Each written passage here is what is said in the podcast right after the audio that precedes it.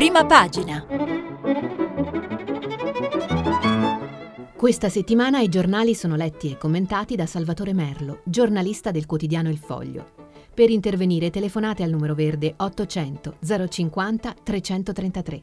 Sms e WhatsApp anche vocali al numero 335 5634 296.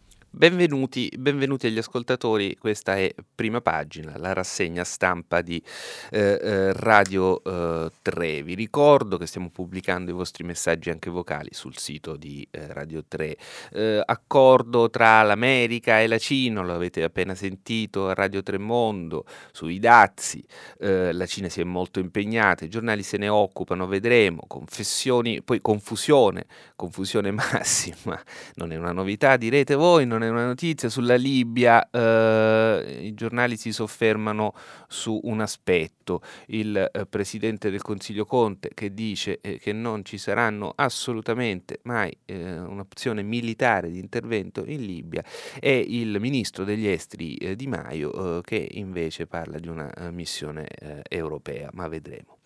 Uh, Putin, Putin, anche qui l'avete sentito Radio Tremondo, Putin che modifica pensa di modificare la Costituzione, si dimette intanto il primo ministro Medvedev, eh, c'è un nuovo primo ministro, vediamo, vediamo, chi è, ci sarà presentato, è stato ministro delle finanze, c'è un nuovo primo ministro russo eh, e si prepara la sopravvivenza eterna di Putin, questo dicono i nostri quotidiani questa mattina, e certo eterna eh, finché la biologia lo consente ovviamente. Eh, ancora qualche eco nelle pagine dei quotidiani eh, dell'affare Ratzinger, eh, Repubblica ce l'ha in prima pagina perché c'è un colloquio di Eugenio Scalfari con uno dei, dei tanti colloqui di Eugenio Scalfari con eh, Papa eh, Francesco, eh, poi un'enorme pagina politica, la fuoriuscita del Movimento 5 Stelle, questo ritrovato asse Renzi-Calenda, Cal- Renzi che si separa dalla maggioranza nel voto sulla prescrizione in commissione, i sospetti intorno a Renzi, ma anche Zingaretti, adontato dal fatto che sia passato il messaggio che all'abbazia di Contignano non si è parlato altro che di alleanze il Movimento 5 Stelle, non ci sta Zingaretti, dice non è così, guardate che c'è dell'altro, eh, anche qui eh, vedremo. E poi sui giornali, praticamente sulla Repubblica e su tutti i quotidiani della destra italiana, eh, viene fuori questa polemica tra Repubblica e, e Salvini. Ieri eh, Salvini si, è, si, dispiace per il titolo di ieri di Repubblica, che era cancellare Salvini, eh, e Repubblica si dispiace per il dispiacere di Salvini, insomma ognuno fa il, il, suo, il suo, gioco, eh, poi ci si infilano dentro in questa faccenda anche altri giornali, La Verità, eh, il, in prima pagina, nell'articolo del suo direttore Maurizio Belpietro, Repubblica svela il suo odio, Salvini va cancellato, ma anche Vittorio Feltri sul libero, criticare Salvini è più che lecito, gli altri sono intoccabili, lo leggeremo. E poi Verdelli, il direttore di eh, Repubblica, eh, che scrive un breve, un breve fondo, eh, non era con tutta evidenza un wanted in stile western, il titolo era Cancellare Salvini, ma a lui serviva farlo credere e per tutto il giorno, fino a notte, scrive Carlo Verdelli, direttore di Repubblica, e probabilmente ancora oggi e domani è questo giornale che è diventato il mostro da cacciare. Buona continuazione, senatore Salvini, nella speranza che vengano tempi più seri, con la certezza che Repubblica, come ama ripetere lei nelle sue citazioni nostalgiche, non arretrerà di un millimetro. Insomma, cancellare Salvini, certo, si potrebbe forse anche ammettere che fare titoli eh, forti ai quali Repubblica ci ha abituato in tempi recenti e forti e cubitali, a volte è un gioco che può anche un po' sfuggire di mano, non c'è niente di male. Eh? Scrive Vittorio Feltri eh, eh, che ci riporta una lettera che ha scritto all'ordine dei giornalisti. Cari colleghi dell'ordine, stamane il quotidiano Repubblica reca in prima pagina il seguente titolone di apertura, cancellare Salvini. Non credo che l'intenzione del titolista fosse quella di cancellare con la gomma il capo della Lega, è una frase minacciosa che incita al linciaggio. Cosa sarebbe successo se il libro avesse scritto a caratteri cubitali cancellare Segre? Segnalo a voi che non leggete i giornali ma processate i giornali giornalisti politicamente scorretti, questa, par- questa perla democratica e antifascista. Sono curioso di vedere se sanzionerete Carlo Verdelli, che pure è un direttore stimabile. Cordiali saluti. Ecco, scrive Vittorio Feltri. Questo è l'esposto che ieri ho inviato ai soloni della categoria dopo essere inciampato nel titolo nel citato titolo di Repubblica, cancellare Salvini, dedicato al reprobo Matteo Salvini. Noi di Libero non vorremmo mai punire un collega, convinti come siamo che le libertà di pensiero e di stampa siano sempre da salvaguardare e da rispettare in ogni circostanza. D'altro canto Libero è diciamo, famoso per i suoi eh, titoli, eh, ricordiamo uno per tutti, quello che mi viene in mente adesso, riferito a Virginia Raggi, era patata bollente. Vedete voi Uh, purché le espressioni maneggiate dai cronisti non sconfinino, come in tal caso, nell'incitamento all'odio, oppure, come in altri casi, nella diffamazione, che è un reato da perseguire penalmente non deve riguardare i tribunalini di categoria, a mio giudizio poco raccomandabili, essendo influenzati dalle ideologie. E va bene, chiudiamo questa pagina un po' eh, nella quale i giornali si fanno così, ciascuno la sua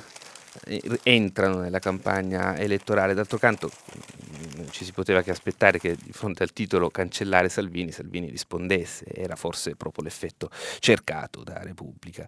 Eh, anche il giornale se ne occupa, usa lo stesso font della testata di Repubblica e scrive La Repubblica dell'odio, attacco a Salvini e c'è anche un editoriale anche qui del direttore del giornale, cioè Alessandro eh, Sallusti. Ma vi dicevo che ieri è stata eh, una giornata, eh, queste saranno da qui eh, diciamo alle elezioni, come vi, vi ho ripetuto in questi giorni, giorni, saranno giornate piene di, eh, di politica. Cerco di andare eh, velocemente sulle cose che dal mio punto di vista personale sono più sono importanti certamente, ma anche un po' più eh, noiose. Eh, vediamo, giustizia, Renzi con Forza Italia e Lega e, a, e corre da solo alle regionali, vi sto leggendo dal Fatto Quotidiano, il pezzo di Vandamarra.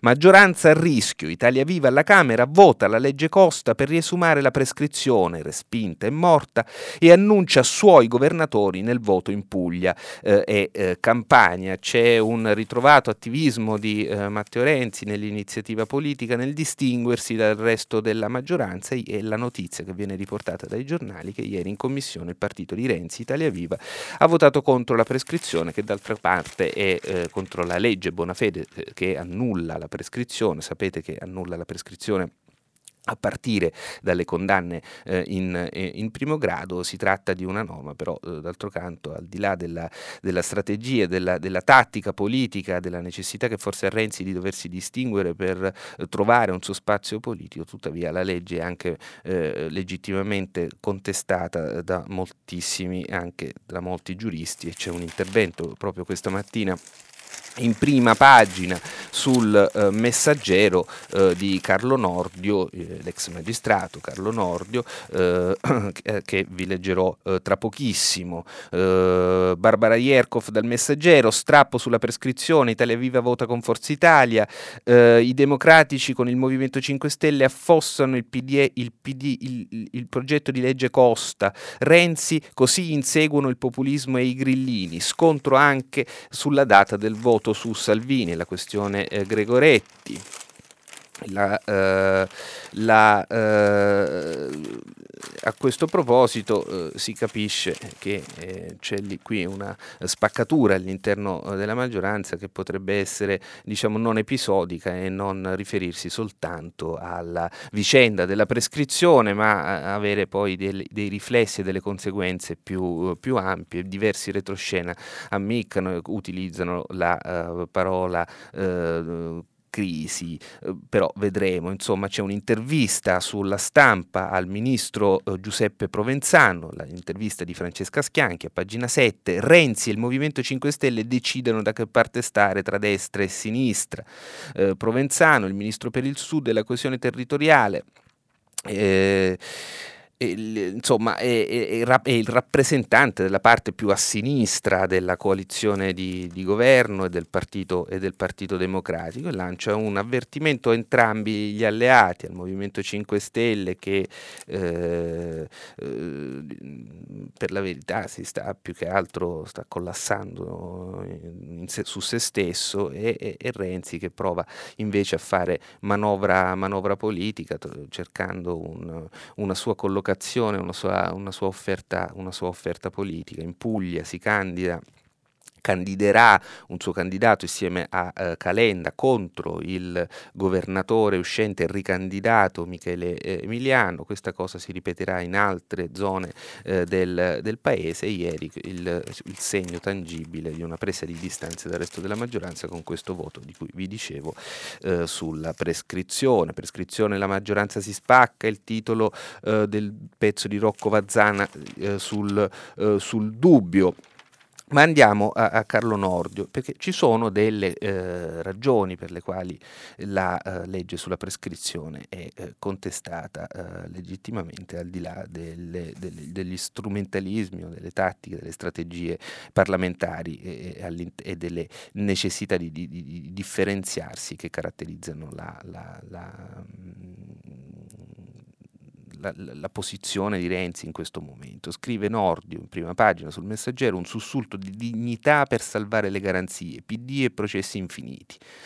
La decisione del PD di approvare l'emendamento soppressivo della proposta di legge Costa sulla prescrizione, eh, vi spiego a che cosa si sta riferendo. Eh, ieri il Partito Democratico ha approvato insieme al Movimento 5 Stelle la soppressione di un emendamento firmato da Raffaele Costa, che è un uh, deputato della de- diciamo, dell'area centrista della destra in Forza Italia, eh, è un deputato di Forza Italia, eh, eh, Costa aveva presentato un emendamento che di fatto smontava la eh, riforma Bonafede sulla prescrizione. Il PD e il Movimento 5 Stelle eh, ovviamente eh, non lo hanno votato, Renzi sì.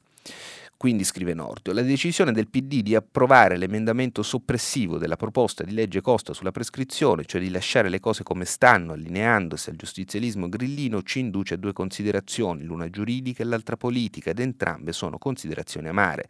Sotto il profilo giuridico la nuova legge sulla prescrizione è una mostruosità indegna di un paese civile, prima di tutto e di dubbia costituzionalità, perché allungando i tempi dei giudizi confligge con, i, con il principio della loro durata ragionevole, in secondo luogo luogo e in eh, afflittiva Scusate, in secondo luogo è afflittiva per le vittime che vedranno i risarcimenti rinviati di anni e forse di decenni al momento della sentenza definitiva. E infine è disonorevole per lo stesso governo che aveva solennemente promesso di introdurla unitamente alla riforma diretta a rendere i processi più eh, rapidi, riforma di là da venire surrogata da una vaga e generica dichiarazione di intenti da parte del ministro Bonafede su un varo in tempi rapidi, sono passati mesi ormai, alla quale non crede nessuno, dice Carlo Nordio sulla prima pagina del eh, messaggero ma eh, diciamo quindi Nordio eh, accusa lo stallo sulla seconda parte eh, diciamo, della riforma della giustizia, eh, quella che era stata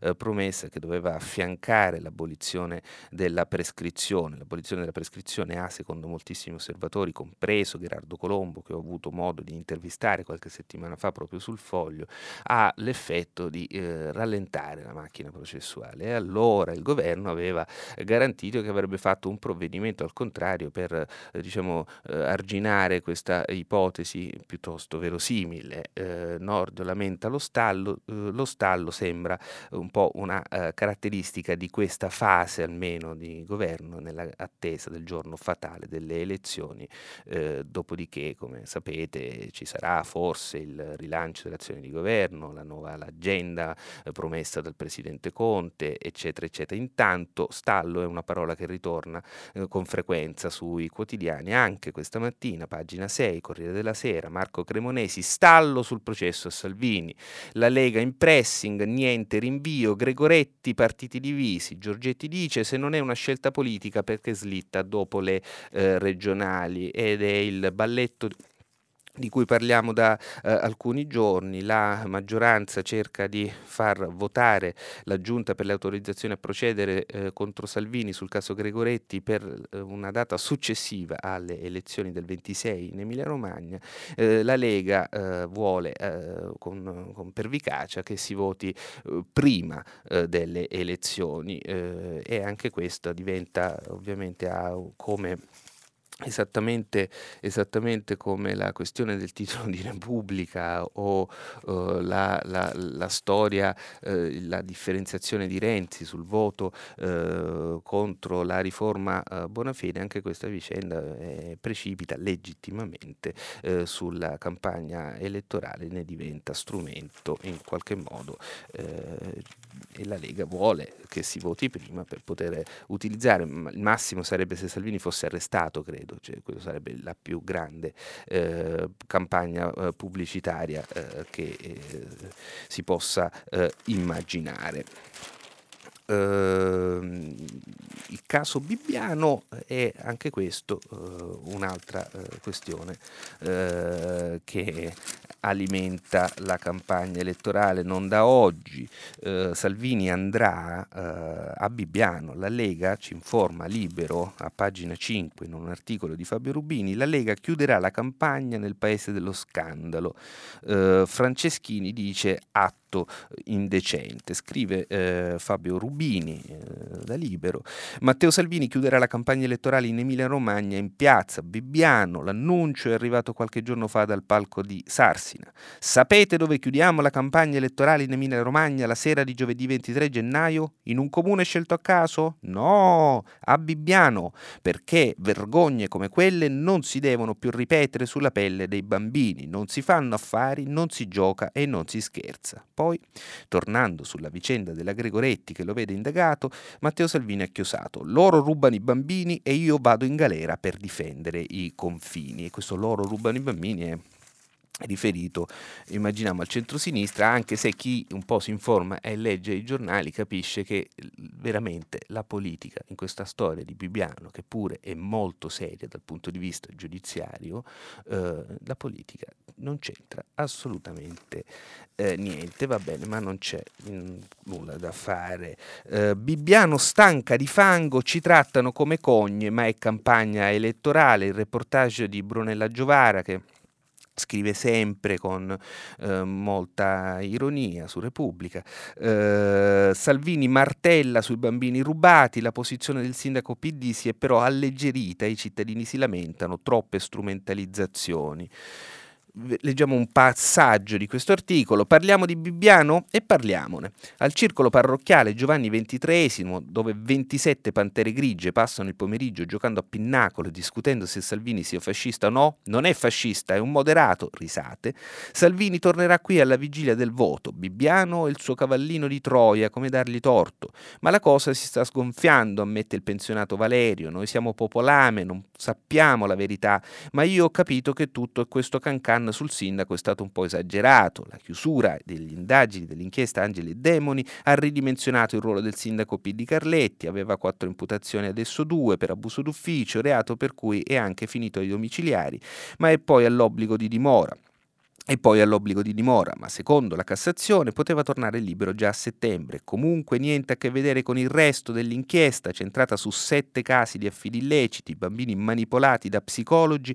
e assistenti sociali, secondo l'accusa della Procura di Reggio Emilia, e poi dati a famiglie amiche sotto la supervisione dei servizi sociali dell'Unione dei Comuni della Valdense, di cui Bibbiano eh, fa eh, parte. Questo per sommi capi è la vicenda che ci raccontava eh, Brunella Giovara, eh, ma eh, poi diciamo eh, questa, questa, bisogna rendere atto a Salvini di avere una grande capacità di animare anche dal, da poche cose la, la, campagna elettorale e questo, i risultati fin qui gli hanno, gli hanno dato ragione. Un po' meno eh, efficace nella comunicazione probabilmente è Nicola Zingaretti. Vediamo qui c'è un colloquio di Maria Teresa Meli sul Corriere della Sera proprio con il segretario del Partito Democratico. Zingaretti, due punti, asse con il Movimento 5 Stelle No, si apre una fase nuova.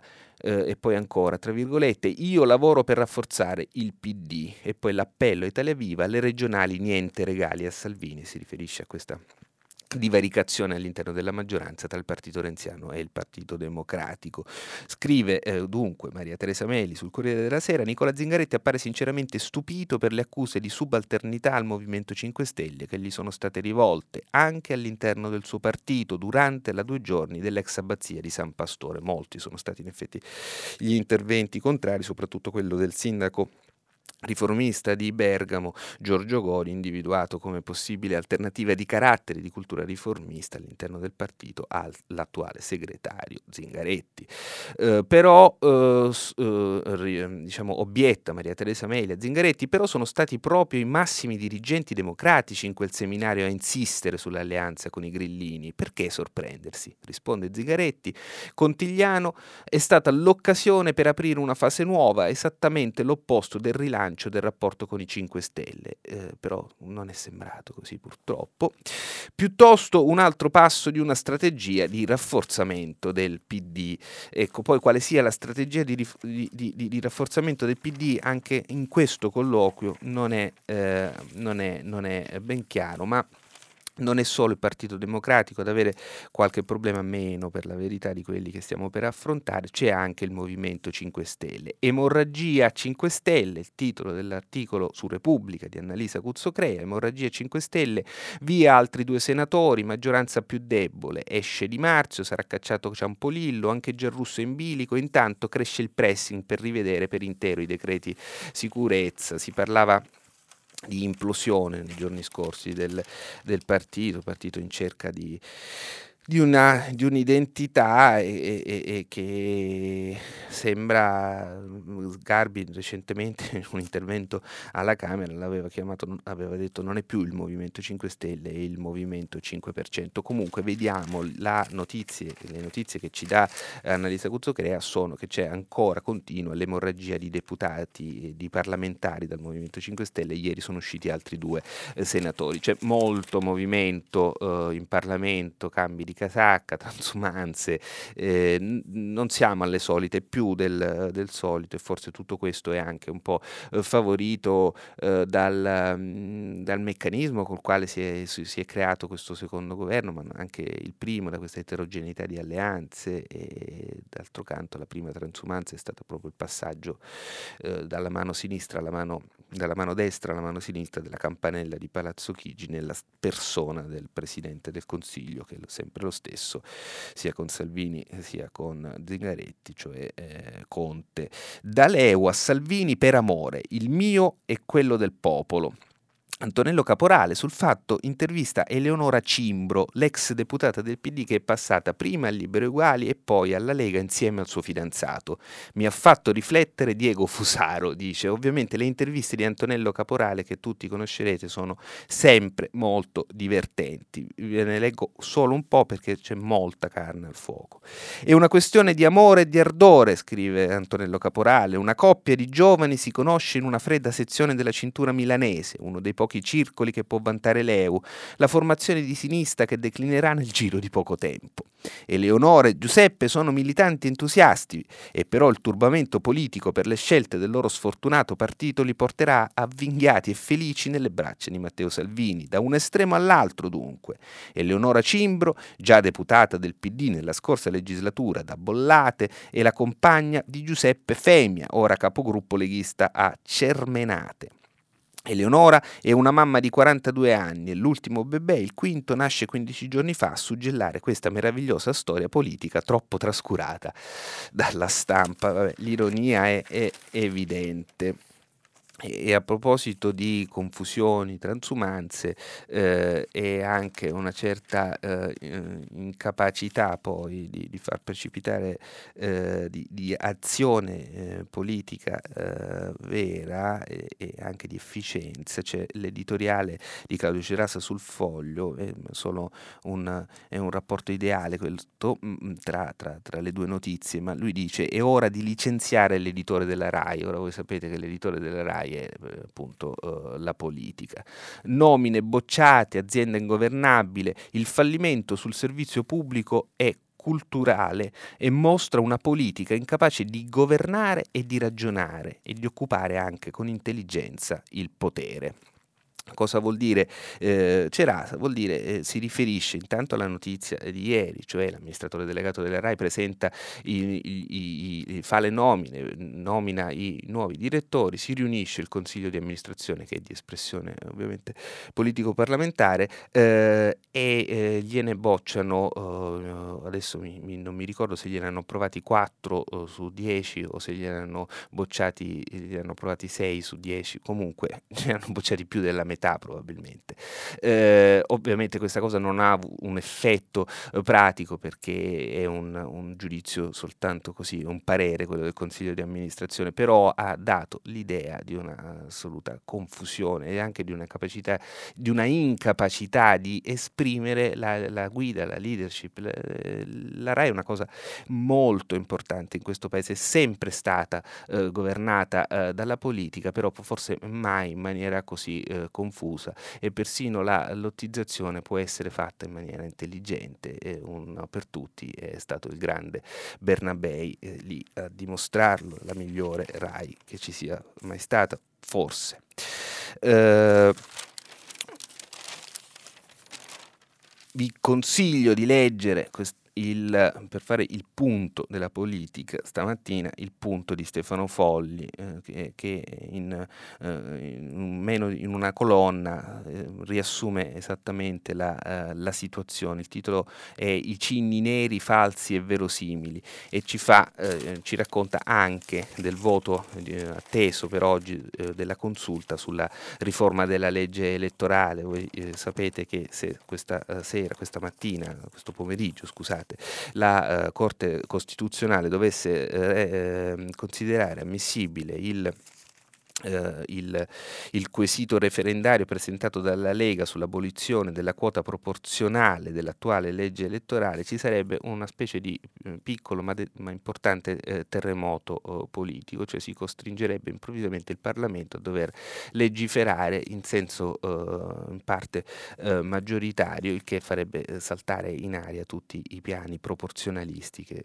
si stanno tessendo, tutte le trame proporzionaliste che si stanno tessendo in queste ore è il proporzionale, vi ricordo, che eh, ha eh, diciamo, il, cosiddetto, il cosiddetto Rosatellum, che è così morbido e generoso ad aver consentito la nascita prima di un governo di, eh, cent- di destra e poi un governo di sinistra eh, con diciamo, la metà della coalizione che componeva entrambi i due governi, che è sempre la stessa. Uh, Sebastiano Messina eh, fa questa mattina a proposito di confusione, di campagna elettorale, di cose abbastanza eh, inutili, forse ironia, eh, nella sua rubrica QQ a pagina 51, eh, facendo votare i diciottenni per il Senato il nostro bicameralismo passa da perfetto a perfettissimo, le due Camere con gli identici poteri elette con il medesimo meccanismo dagli stessi elettori. Oggi sappiamo di avere un sistema unico al mondo, forse un giorno sapremo anche perché. Va bene, brevemente vi segnalo due notizie di cronaca giudiziaria rilevanti. La prima eh, ce la dà eh, Luigi Ferrarella, che è uno dei più grandi cronisti giudiziari italiani sul Corriere della Sera. Non ci fu nessuna tangente, Saipem Algeria, tutti assolti, Milano in appello sentenza ribaltata, confermati i proscioglimenti di Eni e di Scaroni. Scrive Luigi Ferrarella in questo articolo in cui però conferma, eh, malgrado la soluzione eh, diciamo diciamo, l'apparato eh, di indizi molto forti di colpevolezza eh, eh, ci dà la notizia, ma eh, è molto interessante l'articolo perché eh, pone l'accento su tutta una serie di, eh, di, di, di, questioni che riguardano questa indagine che gettano comunque una, una, una, una luce piuttosto opaca su tutto tutta la vicenda e gli stessi indagati prosciolti. Non è stato sufficiente, scrive Ferrarella, alla Procura di Milano eh, prospettare la singolarità del 2000, eh, nel 2007-2010 del pagamento di Saipem di 197 milioni di euro di consulenza ad una società di Hong Kong vuota di tutto meno che dello stretto legame tra il suo titolare franco-algerino Farid Bejaoui e l'allora ministro algerino dell'energia Chekib Khelil e neppure è giovato valorizzare il fatto che la moglie del ministro avesse la procura operare su un conto bancario americano a nome di quello fiduciario svizzero marocchino che del mediatore Bejaoui aveva ricevuto decine di milioni di dollari su conti in Libano e in Svizzera. Nemmeno è stato sufficiente sottolineare che la moglie del ministro avesse utilizzato quella procura bancaria, ad esempio, per acquistare per sé e per il marito due appartamenti nel Maryland, Stati Uniti, nel giugno del 2018. Non si può pretendere, aveva provato ad argomentare ieri in aula in extremis il procuratore generale Massimo Gaballo, di chiederci la prova che ogni banconota arrivata al ministro avesse il timbro del cane a sei zampe, cioè dell'Eni. Altrimenti sarebbe un po' come nel paradosso di Zenone con Achille PM che non può raggiungere mai la tartaruga prova di corruzione. Ecco, la storia ve la ricorderete forse, ma la Procura di Milano contestava una tangente da eh, credo 200-190 milioni di euro eh, che sarebbe stata pagata da Saipem per ottenere dei lavori eh, in Algeria. C'erano state condanne di Saipem in tribunale eh, l'anno scorso, due anni fa, eh, eh, e la Corte d'Appello ieri ha assolto tutti e ha anche cancellato la uh, confisca. Il pezzo di Ferrarella va, uh, va, letto. L'altra notizia giudiziario pecoreccia è questa, la prendo dal fatto. Soldi e sesso in cambio di sentenze aggiustate. Arrestato Marco Petrini, presidente di Corte d'Assise d'Appello a Catanzaro. Scrive eh, Lucio Musolino sul fatto da Salerno eh, da Salerno, no, è Catanzaro, c'è un errore qui, evidentemente, prestazioni sessuali con una giovane avvocatessa e mazzette di soldi, ma anche maglioncini Richmond, abbigliamento trussardi e braccialetti. Il magistrato Marco Petrini non rifiutava nulla se si trattava di intascare regali per aggiustare sentenze, favorire processi. Neanche i vassoi pieni zeppi di gamberoni, merluzzetti, champagne, verdure, clementine e formaggi. Per non parlare della promessa di un soggiorno in una struttura turistica a Brussonna in Valle d'Aosta o di un appartamento a Rho nel milanese. Era il presidente di sezione della Corte d'Appello di Catanzaro ed è stato arrestato ieri mattina dalla Guardia di Finanza su richiesta della Procura della Repubblica di Salerno. Ah, per questo c'era la testata Salerno. Uh, benissimo. Scusate. Ieri una notizia ha colpito molte eh, persone, era, era rimbalzata con, con forza su, sui social media, provocando reazioni di tipo diverso, eh, sfu- con sfumature che andavano dalla diciamo eh, dalla, dalla, dall'ironia, dall'indignazione a, a, all'ironia. Eh, la storia è questa, ce la racconta tra gli altri il Corriere della Sera eh, a pagina 23 in questa, la cronaca di Valentina Sartapia. Qui l'alta borghesia, di là invece i ceti bassi, bufera sulla scuola. L'autopresentazione sul sito di un istituto di Roma. Nell'altro plesso ci sono più stranieri. La ministra risponde assurdo.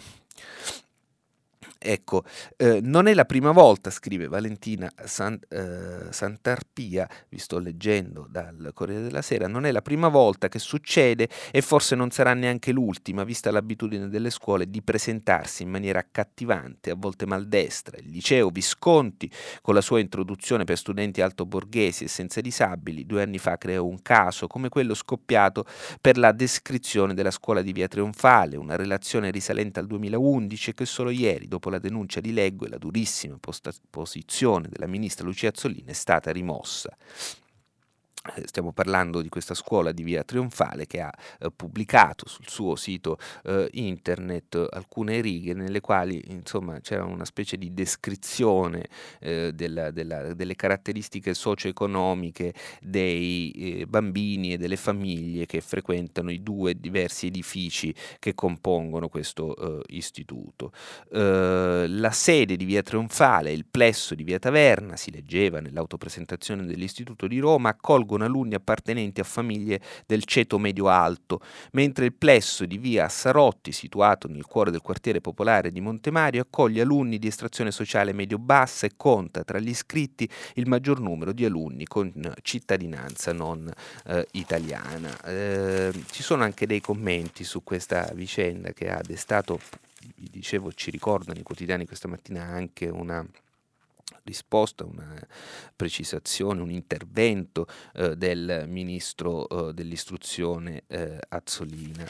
Il primo intervento si intitola, il primo commento si intitola Scuola tutti uguali ed è dichiara Saraceno nella pagina appunto dei commenti di Repubblica e la prende un po' seriosamente e per esempio, scrive lo scandalo provocato da una poco diplomatica scrupolosità nel dettagliare le distinzioni tra i singoli plessi dovrebbe piuttosto far riflettere criticamente sull'utilità, sui possibili effetti moltiplicatori della segregazione sociale a livello scolastico. Di questo tipo di informazioni, se usate non a scopo di programmazione, di modalità didattica efficace, di valutazione dei risultati, ma per presentarsi all'esterno, ai propri studenti, alle loro famiglie e ai potenziali nuovi iscritti. Segregazione, dice Chiara Saraceno, sociale a livello scolastico. Mm, sappiamo se si tratta di segregazione sociale a livello scolastico, se c'è un po' di, di stupidità, eh, ma ci affidiamo a un commento di Mario Iello sul messaggero. Scuola per ceti, ipocrisia, Roma, classi borghesi o popolari, la ministra censura la preside, scrive Maria Iello, da una parte il ceto alto, dall'altra il ceto basso, qui i figli della buona borghesia, gli alunni provenienti dagli strati popolari, con il minimo della mescolanza possibile. Può una scuola vantarsi di questi criteri per la composizione della propria comunità studentesca? La scuola via trionfale, che a varie sedi l'ha fatto, e non è proprio bello da dirsi ciò che è stato pubblicato e poi cancellato sotto il fuoco delle polemiche e l'intervento del ministro dal sito di questo istituto. La scivolata è evidente. L'effetto boomerang che ha provocato, continua Mario Aiello, c'era da aspettarselo come mettere per iscritto, rivendicandola la distinzione sociale tra gli alunni, ha una sua schiettezza, quasi una brutalità che può offendere. Eppure, in tutta sincerità, chi non ha mai pensato, iscrivendo i figli a scuola, a che tipo di scuola li iscrive, non solo dal punto di vista didattico, ma anche da quello ambientale? Chi non pensa al contesto, quanti parlano italiano correttamente, come sono composte le classi, quanto l'omogeneità di quella composizione aiuta o se magari invece penalizza, come garantire alla prole l'habitat più adatto a farli crescere a contatto con altri mondi, ma non isolati in altri mondi. Insomma, chi non si fa tutte queste domande quando sceglie il percorso educativo per i propri ragazzi? Sarà pure politicamente scorretto il testo messo in rete dalla preside, ma dice che il re è nudo, fa emergere il subconscio che tanto sub non è, perché i genitori non fanno che chiedersi a vicenda eh, tu tuo figlio dove la manderai alle medie, ma la scuola che hai scelto che ambiente ha, di tante famiglie che sanno benissimo, fuori da ogni ipocrisia, che l'eccellenza scolastica non è slegata purtroppo dal contesto sociale in cui si esercita e siamo siamo d'accordo con, con, con, con, Mario, con Mario Aiello. Intanto eh, per restare eh, a Roma, eh, perché si trattava appunto di un istituto scolastico a Roma, vi segnalo eh, sempre dal messaggero, beffa a Roma con i blocchi aumentano i livelli di smog, cioè il sindaco di Roma ha bloccato, ha bloccato le automobili, ha bloccato i diesel, a quanto pare ha bloccato persino le macchine, le, i diesel Euro 6, cioè quelli nuovissimi, anche piuttosto uh, costosi, sono anche meno inquinanti, eppure dicono tutti i giornali, ma io prendo il manifesto, prendo il messaggero diciamo per, per affinità territoriale, Beffa, eppure, malgrado il blocco, i, au, i, livelli di smog sono aumentati. E, e, e, poi il messaggero ironizza anche qui e dice: I vigili, peraltro, girano su auto diesel. Malgrado lo stop, è il pezzo di Lorenzo De Cicco, malgrado lo stop 9 centraline su 13 a Roma hanno superato i limiti, lunedì erano 8. Il paradosso, cittadini multati da agenti che guidano vetture a gasolio noveggiate nel 2019. Eh, su Avvenire c'è un altro articolo affine, smog è l'Italia dei record, 4 auto ogni neonato, e questa è, è una bella questione. Eh? Uh, scrive Daniela Fassini, nel paese col record negativo di morti correlate allo smog e con quattro auto circolanti per ogni neonato è sempre allarme polvere sottili. Sto leggendo l'avvenire. La cattiva qualità dell'aria in Italia incide sulla vita di migliaia di bambini, contribuendo a mettere a rischio le loro vite, l'ambiente e il loro futuro, ricorda la ONG Save the Children. E malgrado il blocco delle auto più inquinanti, non migliora la qualità dell'aria. Da Torino a Roma è polemica. Nella capitale, la prima delle tre giornate di blocco diesel, compresi gli Euro 6, ci ricorda anche avvenire, non ha infatti portato a un abbassamento delle polveri sottili nell'aria, anzi. E poi su questo paradosso, diciamo, delle, delle auto uh, Euro 6 bloccate, cioè chi, chi ha un'automobile e l'ha comprata di recente lo sa bene, eh, le Euro 6 eh, si, ci vengono vendute come e sono le auto meno inquinanti di tutte, infatti chi le compra la paga anche cara. Eh, ne scrive con molta ironia eh, Giorgio Ursicino eh, sul messaggero, inquinano meno? Eliminiamole tutte, diciamo per commentare quello, quanto successo a Roma. La capitale del primo impero della storia ridotta nella, nelle zone basse della classifica da tutti i punti di vista, sia quello economico sia di qualità della vita. Ci sarà pure qualcosa in cui essere ancora migliori, purché se ne parli. Ecco l'anticiclone amico, con l'alta pressione accovacciata sul bel paese a ringhiare alla prima nuvoletta all'orizzonte. Così, dopo un novembre amazzonico, la pioggia è diventata solo un ricordo, le polveri sottili hanno pian piano intasato l'atmosfera, mandando fuori di testa le centraline che misurano l'inquinamento. Ecco l'occasione, l'allarme rosso può diventare amico. Qui eh, Orsicino si mette nella testa della sindaca in difficoltà, Virginia Raggi, e la sindaca, per salvare i romani, tira fuori la geniale soluzione che fa della città eterna un enclave più avanzato di Palo Alto, il cuore della Silicon Valley. Fermare tutte le auto diesel, anche le Euro 6, quelle appena uscite dal concessionario, alcune delle quali costose più di 100.000 euro e considerate da tutti lo stato dell'arte e della tecnologia, autentici capolavori per quanto riguarda le emissioni nocive. Un'originale soluzione soluzione al problema, fermare le auto che non inquinano per migliorare la qualità dell'aria. Come tentare di spegnere gli incendi australiani con lo spray o azzerare il debito pubblico italiano impegnandosi a lavorare di più. Se non fosse una cosa seria ci sarebbe da ridere, ma è avvenuto veramente e la geniale idea, oltre a far parlare di noi in mezzo mondo, non ha chiaramente portato il minimo beneficio anche perché possono tranquillamente girare invece le Euro 3 a benzina che hanno quasi 20 anni e alcune delle quali sono delle vere bombe ecologiche. Ed ecco il paradosso, girano le auto Euro 3 a benzina, non girano le Euro 6 costosissime, meno inquinanti, ma hanno questo nome diesel che è evocativo, bisogna fermare i, i, i diesel. E va bene, dai, ehm, andiamo a una cosa diciamo, che uh, ci porta a contatto con le sfere celesti. Uh, Eugenio Scalfari, Francesco io, Ratzinger e la terra da salvare. Preti sposati, dopo la, solidarietà, dopo la, solidarietà, ricevuta da Benedetto, il pontefice ha archiviato la polemica. La Chiesa obbligata a diventare più moderna, stare con i poveri e i deboli, non con i ricchi e i forti. Eugenio Scalfari ha parte eh, dalla prima pagina di Repubblica sotto questo titolo su due righe ha incontrato uh, di nuovo uh, Papa Francesco. Sono incontri che hanno una certa frequenza, molto spesso poi il Papa smentisce alcune, eh, alcune, alcuni, eh, alcune cose eh, molto interessanti, anche innovative, estremamente persino eh, rivoluzionarie, eh, che Scalfari gli eh, attribuisce.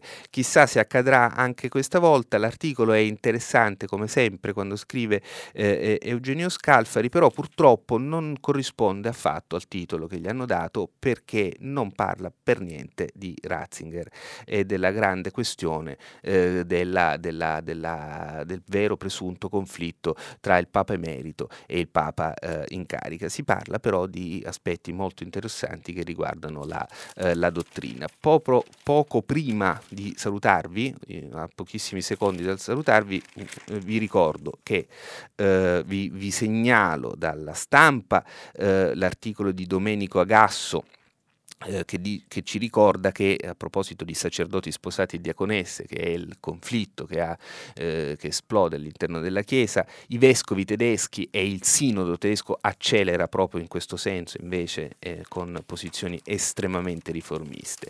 E dalla, eh, dall'avvenire eh, devo chiudere, va bene, adesso chiudo. Il Papa comunque ha nominato sottosegretario una donna, è una grande notizia anche questa ed è un, un gesto anche questo di, di riformismo terrorismo. Va bene, ho finito, prima che mi eh, arrestino, eh, si conclude qui la rassegna stampa, andiamo al filo diretto tra pochissimo. Eccoci, eccoci al filo diretto, vi ricordo che stiamo pubblicando i vostri messaggi anche vocali sul sito di Radio 3. Pronto? Eh, buongiorno, mi chiamo Alberto, eh, sono dalla provincia di Macerata. Buongiorno Alberto. E, dunque, eh, chiamo in riferimento a quella polemica che è sorta su quella scuola romana sì. che sarebbe stata accusata di segregazionismo o in qualche modo di discriminazione nei confronti dei ragazzi. Sì. Eh, la mia impressione è che si sia trattato di una sopravvalutazione forse del caso. Mi spiego meglio. Eh, nei rapporti di autovalutazione e nel TOF, nel piano di, dell'offerta formativa di ciascuna scuola, c'è proprio un capitolo. Lei lavora nella scuola, mi scusi Alberto? Eh, sono stato un valutatore del sistema nazionale di valutazione, quindi valutavo le scuole certo. e prendevo in mano diciamo, molti RAV, rapporti di autovalutazione, molti TOF. Eh, continuo a farlo per l'ufficio scolastico regionale delle Marche per intenderci, quindi insomma ne ho visti di RAV e di TOF. Certo. E per questa ragione posso dire che le scuole sono tenute a dire qual è il contesto nel quale l'istituto nel suo complesso e i singoli plessi poi insistono. E tra l'altro, alla luce proprio di queste informazioni, le scuole, alla luce di questa fotostatica che in qualche modo le scuole fanno del contesto nel quale sono inserite, eh, poi formulano una strategia, dei piani di intervento, dei piani di miglioramento per eh, intervenire appunto sia nella realtà scolastica sia nel, nel contesto appunto nel territorio.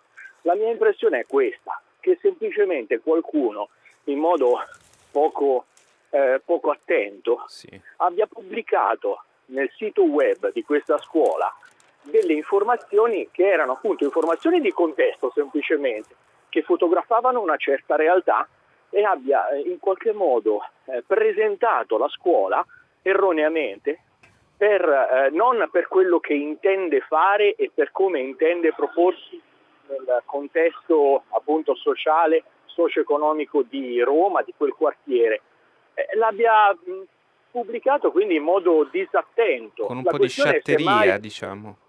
Sì, perché poi nella sostanza, diciamo, di scuole che si trovano un po' in una situazione borderline eh, o molto problematica, ne abbiamo tante in Italia, sicuramente di PTOF e di RAV che contengono affermazioni come quelle che semplicemente descrivono la realtà e magari appunto davvero possono essere utilizzate dai dirigenti scolastici, dal, dall'istituto, per impostare delle, anche delle azioni di recupero e di integrazione. Certo. Cioè, non posso formulare un piano di miglioramento, ad esempio, e, eh, oppure un eh, intervento su un territorio se non tengo conto del contesto nel quale io opero, che poi magari possa essere stato poco delicato dire che eh, i ragazzi magari che sono iscritti ad un certo plesso, guarda caso, sono molto spesso eh, i figli delle colf che lavorano magari eh, nel, nel, nelle abitazioni di, di altri ragazzi, eh, per carità io dovessi dire da valutatore esterno che mi presento in una scuola e devo valutare ad esempio certi progetti, sapere che certi progetti sono stati formulati magari considerando anche mm aspetti come questi, eh, per me è significativo. Per carità, potrà sembrare indelicata la cosa, eh, però eh, diciamo giustifica un'azione strategica del dirigente scolastico. Non voglio ehm, diciamo, eh, difendere a spada tratta una realtà che non conosco, quindi per carità parlo in astratto, però in linea di massima Grazie, ho l'impressione che qui abbiamo una, una montatura web eh, non indifferente. Sì, ecco. sì, sì, sì, in parte lo penso, lo penso anch'io. Alberto, intanto la ringrazio perché questo eh, intervento telefonico, eh, come a volte capita, è eh, molto eh, puntuale e anche molto, molto interessante e, e- e competente. Eh, e allora mi conferma Alberto nell'idea che un po' mi ero fatto e che in qualche modo esprimeva anche il commento che tra tutti avevo scelto, cioè quello di Mario Iello sul messaggero, cioè, c'è una questione anche di, di, di, di sciatteria espressiva, lì c'erano delle parole come ceto basso, ceto alto, sono anche parole eh, sciocche e eh, che si prestano a equivoci. Scriveva per esempio eh, Aiello, eh, sta, ehm, si tratta di un approccio realistico, si riferiva al, al contesto, a quella descrizione, che nulla ha a che vedere con intenti discriminatori, che poi un ragazzo di ceto basso, per usare le brutte parole della preside, possa essere più bravo di uno di ceto alto, e spesso capita, non inficia il fatto che si debba ragionare su come assortire nell'interesse di tutti la scolaresca. Se è sbagliato allestire le classi ghetto, è importante invece, e una delle casistiche proposte dalla preside azzeccata, i figli dei ricchi con chi ha genitori colf, badanti, autisti e simili, definire un mix di accurato ed equilibrato per evitare l'effetto spaesamento in qualche studente. La crudezza nel discorso della preside c'è, ma è inutile seppellirla sotto una coltre di falsa, di falsa eh, indignazione. Uh, va bene, magnifico. Uh, vediamo. Uh, la prescrizione, sto leggendo un sms, che, che ne dica Nordio fa allungare i tempi del processo con evidenza sia allungare che evidenza sono tutto in maiuscolo, ma io invito anche chi scrive gli sms, si legge lo stesso, è sempre la stessa lingua, italiano, se lo scrivete alto o basso non cambia niente, anzi è un po' ehm, così, è come, è come quando si urla a scrivere una cosa tutta in stampatello, dà anche un'idea di ac- metabolismo accelerato, non tanto di, di, di, pensiero, va bene. La prescrizione, anche questo è alto, che, che ne dica Nordio, fa allungare i tempi del processo, ecco mi si è spento il computer mentre stavo leggendo. Insomma, era una critica eh, a Nordio. Adesso io riprovo a, ad accendere il a, qui a, ad avviare il computer che mi ha tradito sul più bello. Uh, uh, metto la password, vi informo passo passo di tutto quello che faccio. Eccola qui, ma non ve la dico anche se non potreste mai usarla perché dovreste trovarvi qui. Eh, dunque, la prescrizione che, che ne dica Nordio fa allungare i tempi del processo con evidenza di fatto, come sostengono fior di giuristi, dice Grazia Torino. E, Grazia, eh, non c'è alcun dubbio eh, che eh, l'abolizione della prescrizione eh, determina eh, il, eh, diciamo, l'allungamento all'infinito di un processo. questo non è una materia di cui si dibatte. Pronto? Buongiorno. Buongiorno. Roberto Tedeschi da Reggio Emilia. Prego, Salve. Roberto. Lei ieri, eh, parlando di Bibbiano, ha eh, detto che non è una vicenda politica e credo lo abbia ripetuto anche poco fa. Non dovrebbe esserlo. Ecco, esatto, non dovrebbe. E da cittadino di questa terra, che Bibbiano è a 10 km da casa mia, e devo dirle che l'apparenza non è questa e partendo dal presupposto che sicuramente qualcosa del sistema degli affidi non ha funzionato, soprattutto nel controllo di alcuni operatori che. che possono essere stati colti da deliri di onnipotenza e questo nessuno lo nega, cioè è un'opinione diffusa da queste parti che così possa essere accaduto.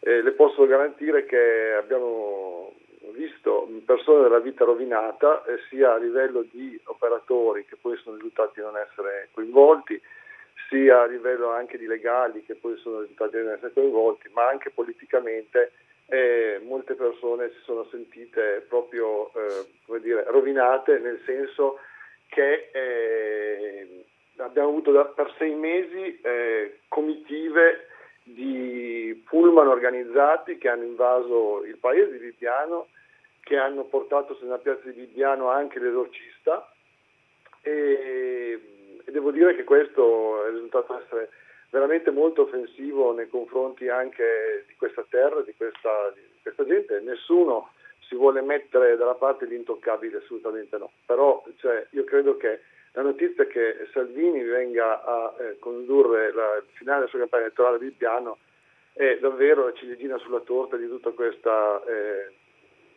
di, di questa faccenda.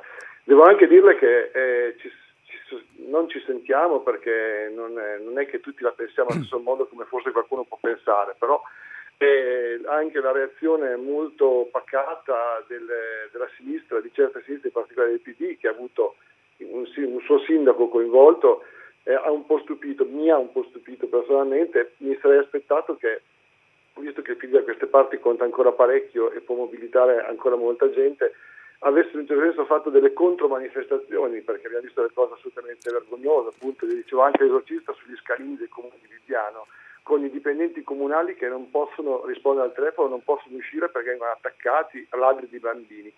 E sapere che un leader politico così importante, probabilmente il più importante della politica italiana di questo momento, viene a concludere la sua campagna elettorale per le regionali, eh, qua eh, appunto in questo paese che è stato messo all'agonia eh, eh nazionale, forse anche più che nazionale, veramente mh, mm, lo ritengo abbastanza offensivo. Io mm, grazie Roberto. Grazie a lei. Eh, Roberto descriveva il circo eh, e tuttavia mi sento di dire eh, che se si fossero organizzate anche delle contromanifestazioni, tutta questa, eh, questa specie di, di, di baraccone eh, sarebbe persino diventato ancora più stucchevole. Quando si intende che eh, la politica deve stare fuori dalla faccenda di Bibbiano, intendo dire questo, c'è un'inchiesta giudiziaria che riguarda un'associazione Onlus che si occupava di fare eh, perizie sui eh, bambini, li, li toglievano eh, ai genitori, eh, probabilmente secondo gli indizi che ci sono, eh, inventando dei, dei, dei, degli abusi che non c'erano per guadagnarci. È una storia gravissima, veramente che rimanda ai alle storie del, eh, dell'orrore, se non an, eh, all'Inghilterra di, di, di Dickens, no? Oliver Twist. Eh, è eh, una faccenda molto molto seria, eh, ci sono 108 capi di imputazione gravissimi, Dopodiché eh, la politica non c'entra niente eh, perché una faccenda del genere che riguarda eh, anche eh, sofferenze umane e familiari e poi come diceva come ricordava Roberto persino diciamo, il diritto alla tranquillità di eh, comunità e di, e di, cittadine nella nostra provincia. Ecco, tutto questo dovrebbe stare eh, al di fuori della, della, campagna elettorale. Poi di, Bibbiano è diventata, mi ricordo, un, uh, un ministro adesso prima del governo di destra, adesso del governo di sinistra, Luigi Di Maio, eh, che diceva che non avrebbe mai fatto un governo con il partito che rubava i bambini, cioè con il Partito Democratico. Ovviamente poi l'ha fatto, ma non c'è un partito eh, che rubava eh, i bambini, e direi giù le mani, anche i partiti, dai bambini. Pronto? Pronto, buongiorno. Con chi parlo? Buongiorno. Sì, mi chiamo Marcello Bellan, eh, sono insegnante di liceo e volevo insegnante di storia e filosofia, volevo, fare, volevo intervenire sulla polemica relativa alla scuola di Roma, fare alcune precisazioni sì, che arrivano appunto nel, dal contesto. Allora, io oltre a essere insegnante lavoro nell'integrazione e nell'inclusione degli alunni stranieri attraverso un'associazione situata a Vigevano. Allora, io vi riporto i dati che riguardano l'eccellenza e i risultati scolastici nei licei lombardi allora, per quanto riguarda l'integrazione e i risultati degli alunni stranieri, siamo ai livelli più alti adesso in città come Vigevano, Pavia.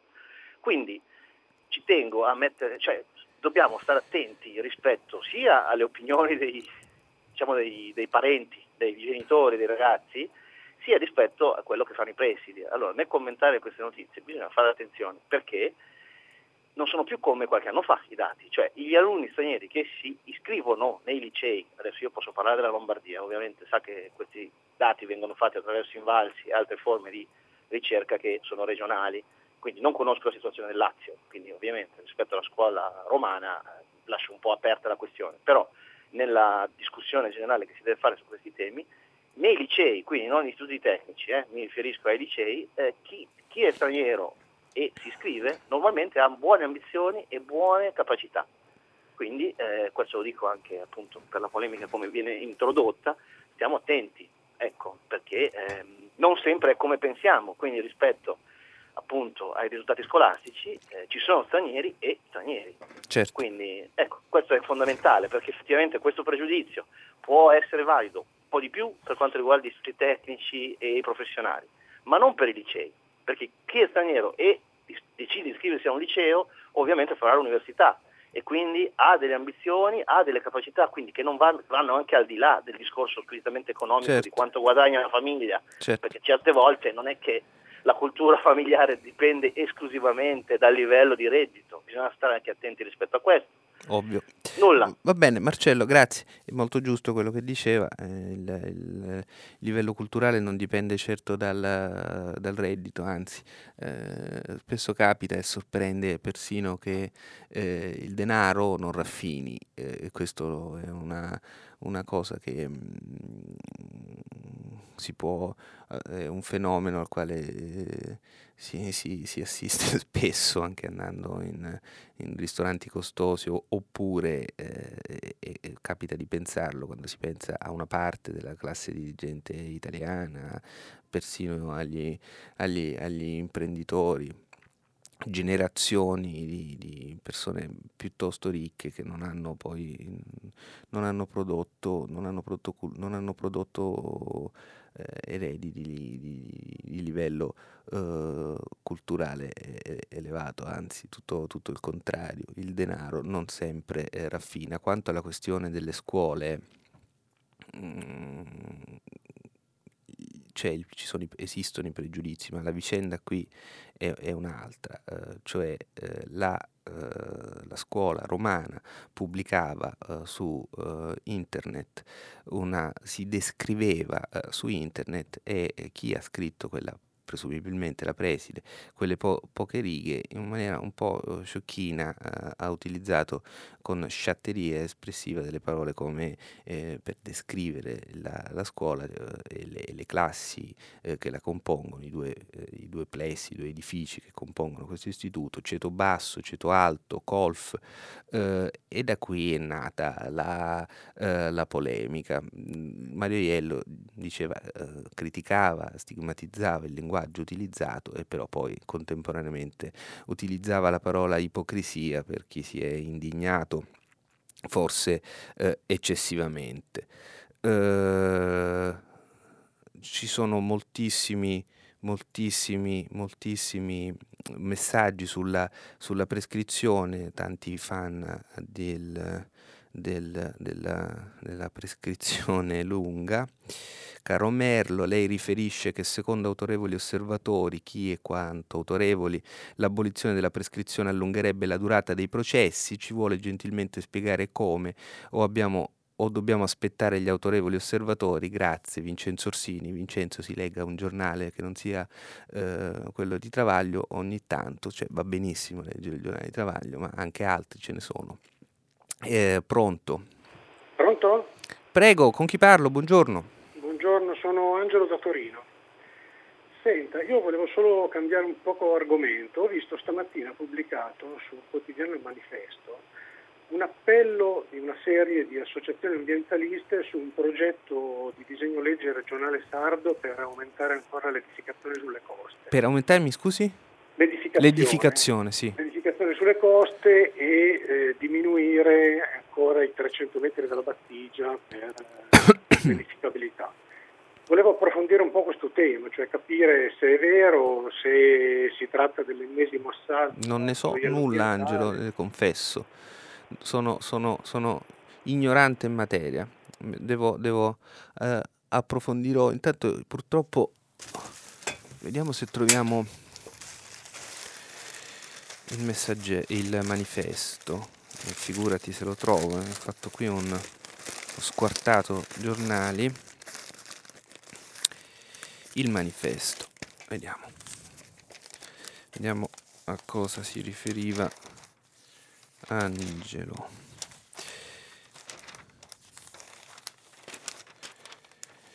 Il tubo del gas che spacca la Sardegna.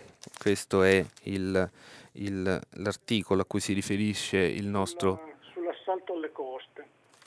La Sardegna è l'unica regione italiana non metanizzata, l'emergenza climatica dovrebbe spingere a puntare sulle energie. Ma ce lo può raccontare lei, Angelo? Era sottoscritto da numerose associazioni ambientaliste sì. e riferiva di un disegno di legge della Giunta in attesa di approvazione dal Consiglio per tornare a edificare entro i 300 metri dalla fascia e aumentare le volumetrie. Sì.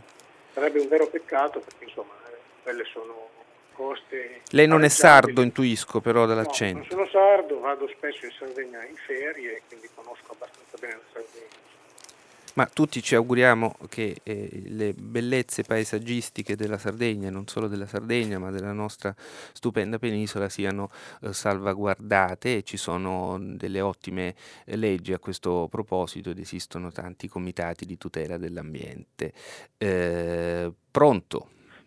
Eh, buongiorno, sono Valentina di Verona. Valentina, buongiorno. Buongiorno, eh, mi riferisco a quella notizia di quello studente disabile a Firenze che cade per una buca in strada e, fatalità, muore sette ore dopo in ospedale. Sì.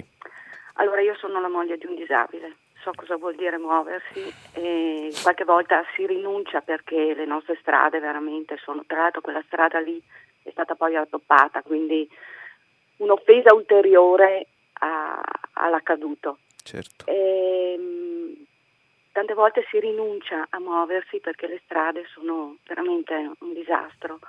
I marciapiedi eh, lasciamo perdere. Io quello che veramente Persino vorrei... a Verona, io penso di, pensavo che Verona fosse almeno no, Verona io, no, io non, vista... cioè, siccome non ho... Non perché ho, io vivo no. a Roma, quindi se lo puoi immaginare. Beh, Roma, Roma, l'ho provata e a Roma non mi vedrà più perché è impensabile per un, dis- per un disabile in carrozzina. Però parlo di tante altre città, poi vabbè siamo fortunati, abbiamo tante città storiche, quindi mica si pretende che, che, vengano, che vengano tutte cementate o asfaltate. Però cadere da una carrozzina elettrica ce ne vuole, eh? mm, cioè mm. voglio dire, per cadere e farsi del male così tanto al punto che non credo che sia una fatalità la morte, ce ne vuole. Quindi eh, veramente io vorrei, ma senza volerne a nessuno, che tutti provassero a salire su una carrozzina e farsi un giro senza l'aiuto di nessuno e vedere dove si va. Perché la vita di un disabile è dura, ma è dura veramente.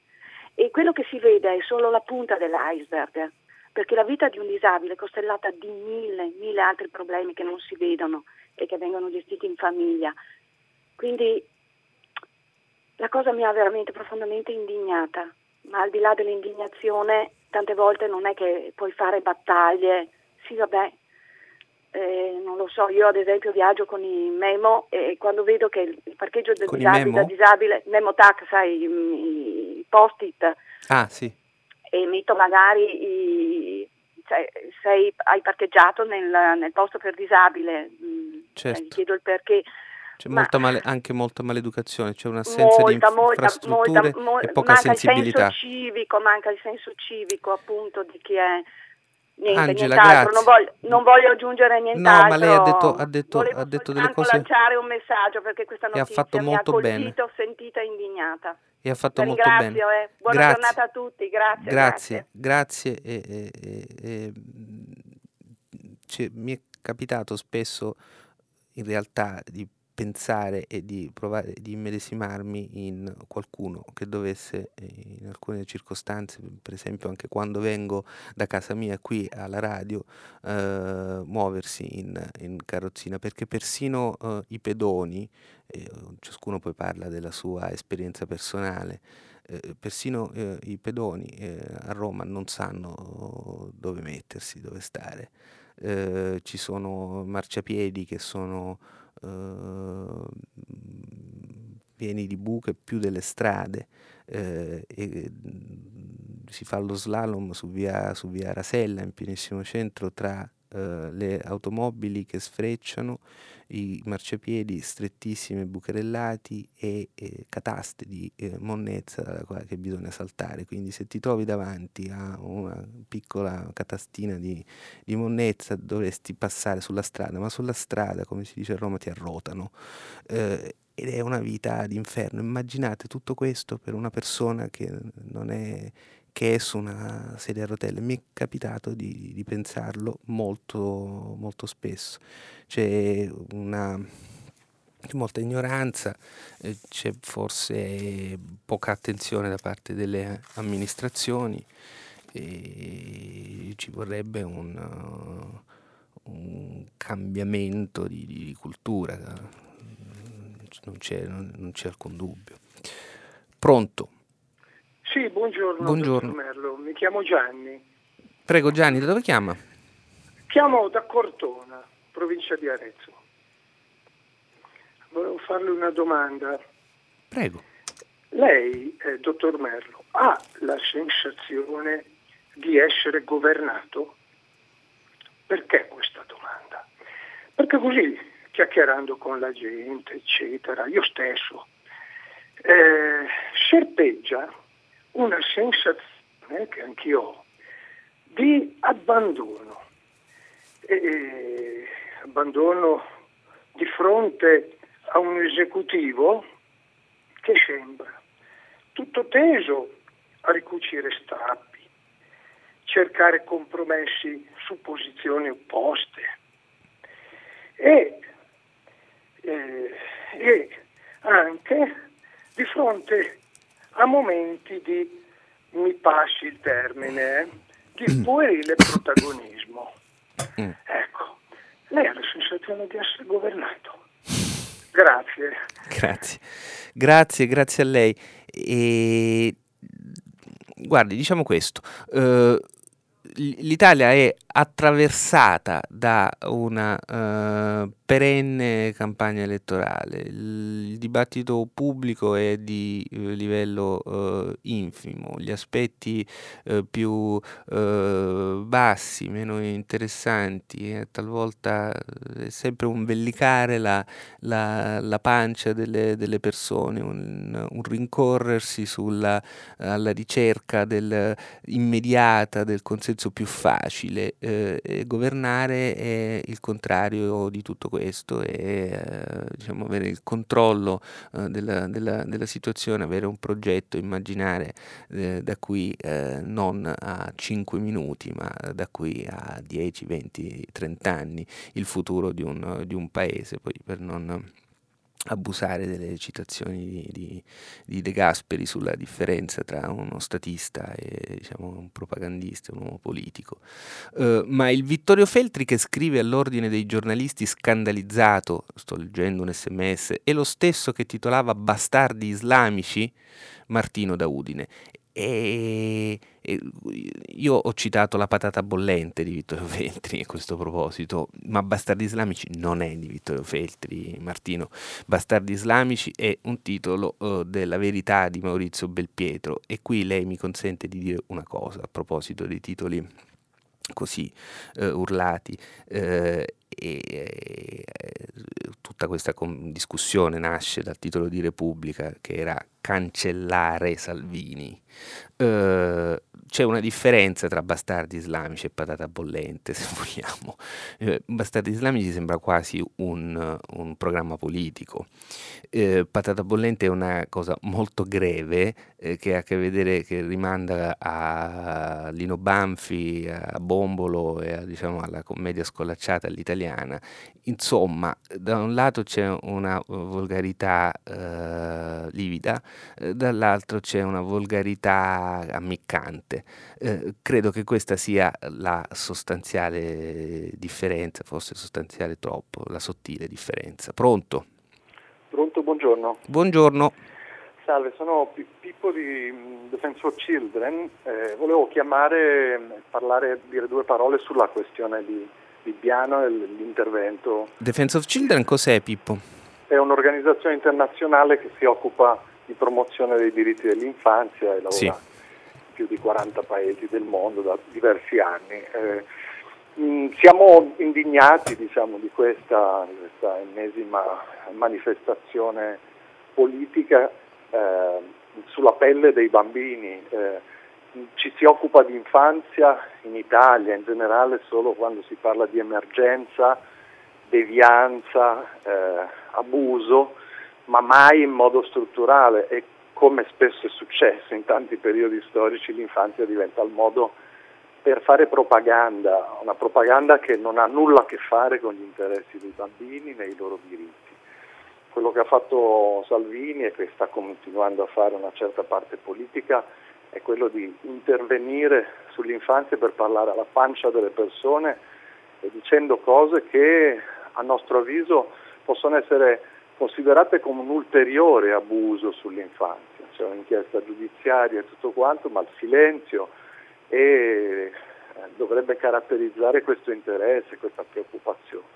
Non c'è nulla di più distante di questo tipo di manifestazione dai, dagli interessi dei nostri ragazzi, dei nostri bambini. E lo immagino eh, benissimo. Crediamo che questo tipo di, di situazione debba essere assolutamente controbattuta con una cultura fondata sui diritti, sulla prevenzione, su un'attenzione reale.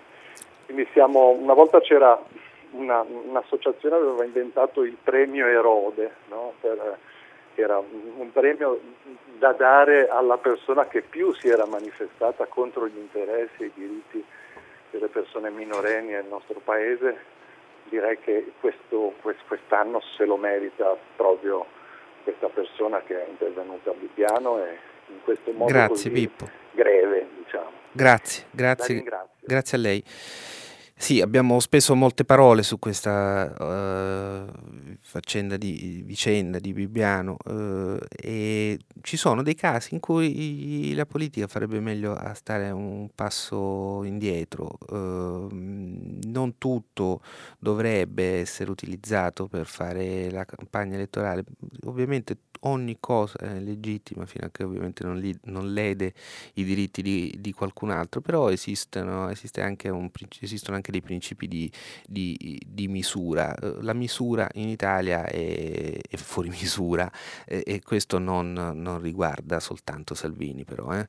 Eh, ci vorrebbe una anche maggiore igiene del linguaggio. Mi scrive, mi scrive, mi scrive, mi scrive un, un mi scrive un, un ascoltatore, il titolo Cancellare Salvini, che era il titolo di ieri di Repubblica, incita all'odio. Ecco, questa è, uh, è una domanda pertinente con quello che stavamo dicendo adesso.